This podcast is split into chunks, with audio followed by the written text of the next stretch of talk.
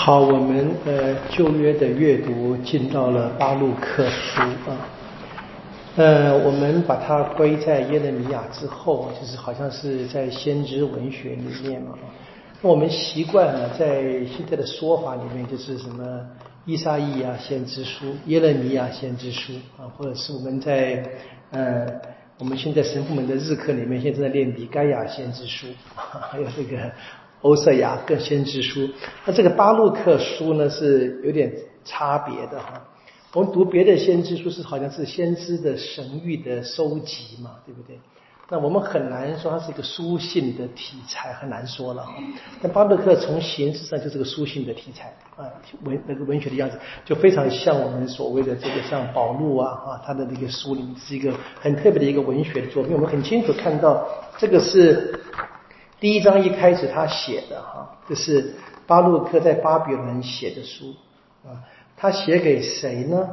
那么很有趣啊，在第八节哈说巴洛克在希望月十日啊，取回了被人从圣殿中夺去的器皿，准备带回大去。那被巴比伦哈抢走的一些器皿啊，从然后好像给他一些，然后呢就直接跳到了第十节哈，同他向他们致书。说，请看，我们给你们送来一批银钱，要你们购买全燔祭及赎罪祭的牺牲和乳香，备办祭品，献给上主我们天主的祭坛上啊，并且呢，为巴比伦王拿不高为他的子孙们祈祷啊。所以是一个人在巴比伦啊，这时间呢是在第二节哈，这是耶路撒冷被毁了第五周年的第七呃第七日。啊，这个是很悲惨的一个日期的记载。然后他写信，呃，回去给在还留在耶路撒冷他是移民嘛，对不对？那所以很清楚，这个作者是在巴比伦啊，对不对？不有趣的是啊，如果你看，你翻回去看耶呃耶利米亚先知书哈，第四十三章啊，在当时这个国家灭亡的时候啊，他们就是这个整个人被被呃。耶路撒冷被毁掉以后呢，大家被俘虏到到巴比伦去，有些人留在耶路撒冷了，对不对？那么有些人就去了埃及，啊，对，在呃第六节说什么？在那些留下的人啊，连同耶勒尼亚和乃利亚的儿子巴路克都被带到埃及去了。啊，所以那么他怎么样从埃及回到巴比伦不知道，这个就没办法说了哈。这个地方这是小小的一个差一个奇怪的地方了啊。好，那当然这个去巴比伦不必高铁了，这个坐着就可以了。怎么去我们不知道，反正这这有个小小的一个一个奇怪的地方。不过我们可以看，我们单单凭在这个文字本身就是很清楚的。那么他是希望他们在帐篷节的时候读，在第十四节。啊，读他说第一章十四节啊，愿你们送我们遥寄给你们的这封书信啊，在帐篷结束。然后我们从第一章的第十五节开始是内容了啊。那前面是他们先自己就是呃写说他们在现在的现况是因为他们自己犯罪，这我们主题已经很清楚，承认罪过。那第二章还举出他们具体的罪行嘛哈。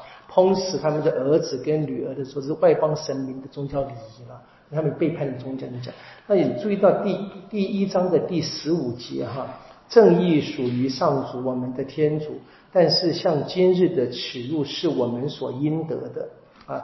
第二章第六节重复了一次啊，正义属于上主我们的天，像今日的耻辱是我们的祖先所应得的。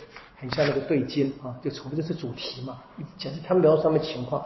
然后呢，你看从这个第十五节到第第一章十五到第二章的第十节，基本上这个讲话是是回忆他们的罪过，所以是作者呢对他的同胞讲话，他们认罪，对不对？那从第二章的十一节开始就换变成祈祷上主以色列的你。啊，变成你对不对？你曾以强力的手骑士神机伟大的等等等的，好就开始向天主祈祷。那天主什么都可以做到，但他还是在祈祷中很多的回忆啊。那这边我们注意到，这这个祈祷词是我们真的可以学的哈。这我一直跟大家呃想要帮忙练习的。我们在祈祷时候，我们语言是乱乱转的啊，对天主对人讲话一大堆不。你看这个很清楚，前面这个呃第十五节第一章十五到第二章第十，很清楚是他他对那些收信者讲话。然后从那个第十一节，他转向对天主讲话，就是邀请大家一起祈祷的了。因为他他已经一起陈述了罪过，知道可以你可以想，如果你是听者的话，你已经跟跟这个作者有那个共同的认知，一起认罪。怎么样？那现在求天主了。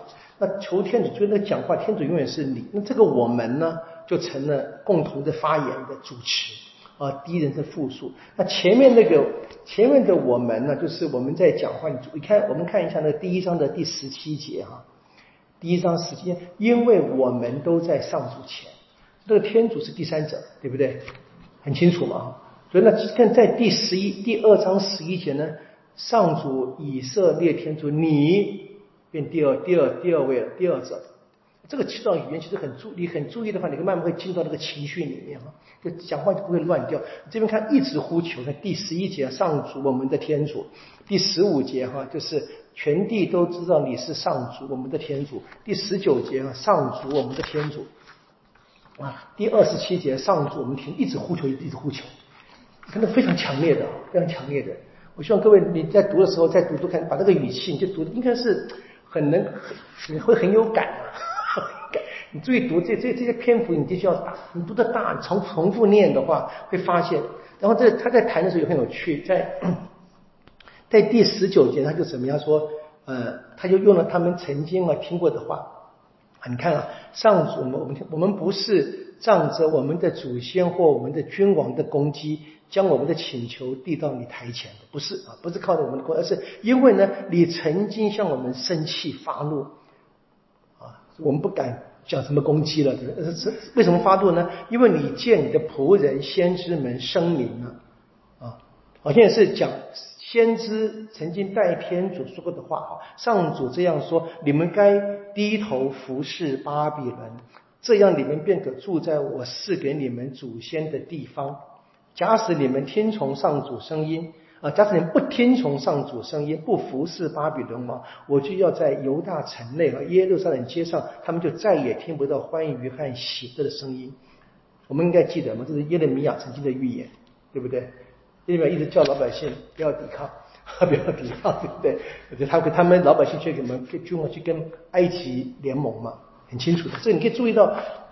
我希望会读这边想起我们刚读过，其实不不没有多远嘛哈，我们刚读完耶利米亚先知书嘛。好，这边就他就是一直讲，就他在讲向天主祈祷时，也回忆他们曾经啊，在天主呢透过了他的使者先知讲话，老百姓呢还是不听。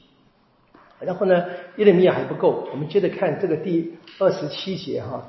啊，虽然如此，上主我们天主，你对我们实在宽宏大量，无限仁慈啊！正如你在命令你的仆人梅瑟给以色列子民写下你法律那天，借他声明说，啊，回忆最更更往前回忆了，回忆梅瑟曾经替天主说过话啊，假使你们不听从我的声音，这庞大的民族，在我使他们流血到的民族中，必会变成弱小的。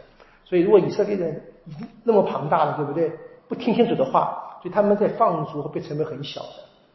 好，然后第三十节，我原知道他们不会听从我，他们是一个强项玩脖子很硬的民族了哈。这个像是这个景象的意思，不是他有什么强项，这读一读啊，注意啊，不知道什么厉害啊，是他们那个脖子太硬的意思啊。好，强项的民族，但。是在充军地方，他们会回心转意，承认我是上主。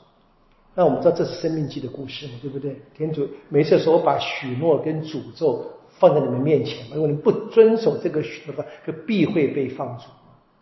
好，那这个向天主祈祷，从这回忆他们祖先们，到知道他们这一代都不听从天主的话，怎么？他们最后怎么？还是要求天主。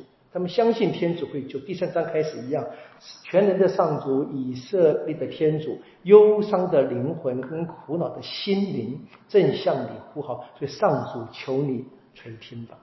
然后开始赞美天主的智慧啊，就是让大家开始让大家回心转意去相信天主啊，他可以一切。其实蛮像我们今天的弥撒的那个读经，呃，生命那个生命记是一样的嘛。天主领导人的要什么要？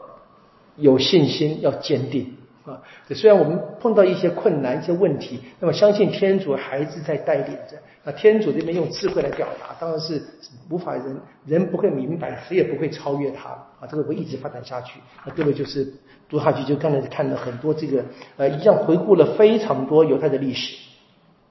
那这个是一个很美的一个祈祷文，以书信的方式表达啊，就是用用书信呢劝勉这个在家乡的一些人。其实你这今天是。给一些人读的嘛，那我们可以大概在真正的文学里面，我们大概都会说是后很晚期写的信了，但我们就无法去真正的考证。